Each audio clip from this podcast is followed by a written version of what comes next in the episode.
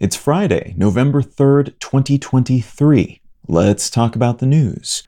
From Bloomberg Venezuela says Guyana seeks to halt vote on disputed territory. Venezuelan officials have said that their neighbor Guyana is appealing a referendum that Venezuela has scheduled for December 3rd with the International Court of Justice intending to derail the voting process. That referendum focused on the issue of a territory on the two countries' border that both governments claim. This territory has been a contentious issue between the two countries since colonial times, and that tension was increased when Guyana achieved independence from the UK in 1966. But for decades, the region has been governed by Guyana, while Venezuela has continued to claim it as its own. And tensions over this issue have increased as fossil fuel resources have been discovered in the area, and ExxonMobil and other oil giants have started seeking licenses to drill. The government of Guyana has said that it's on heightened guard right now, as the Venezuelan military has reportedly been building up resources near their shared border.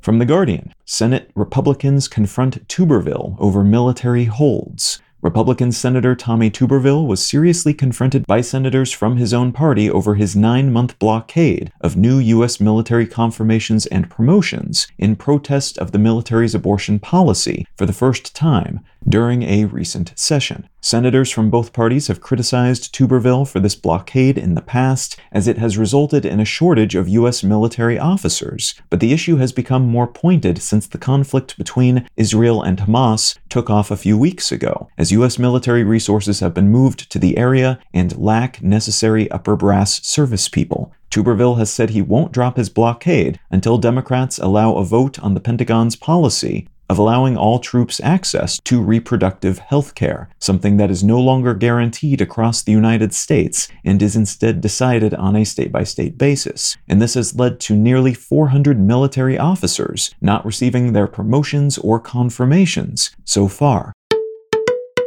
And from BBC News, President Joe Biden calls for pause in Israel Gaza conflict. US President Biden has called for a pause in the fighting in Gaza to allow humanitarian resources into the area and to allow hostages free passage out of the region. This represents a shift in policy by Biden, who has repeatedly said that the US government will fully back Israel no matter what, while also encouraging the Israeli military to be careful about harming civilians as they pursue Hamas's leaders and infrastructure. Israeli leadership has countered that a pause would only allow Hamas the opportunity to rearm and rebuild, but a recent series of attacks on refugee camps in Gaza by the Israelis have sparked pushback from some of their staunchest allies, leading to more calls for humanitarian pauses and more publicly voiced concerns about what constitutes a war crime in this kind of situation.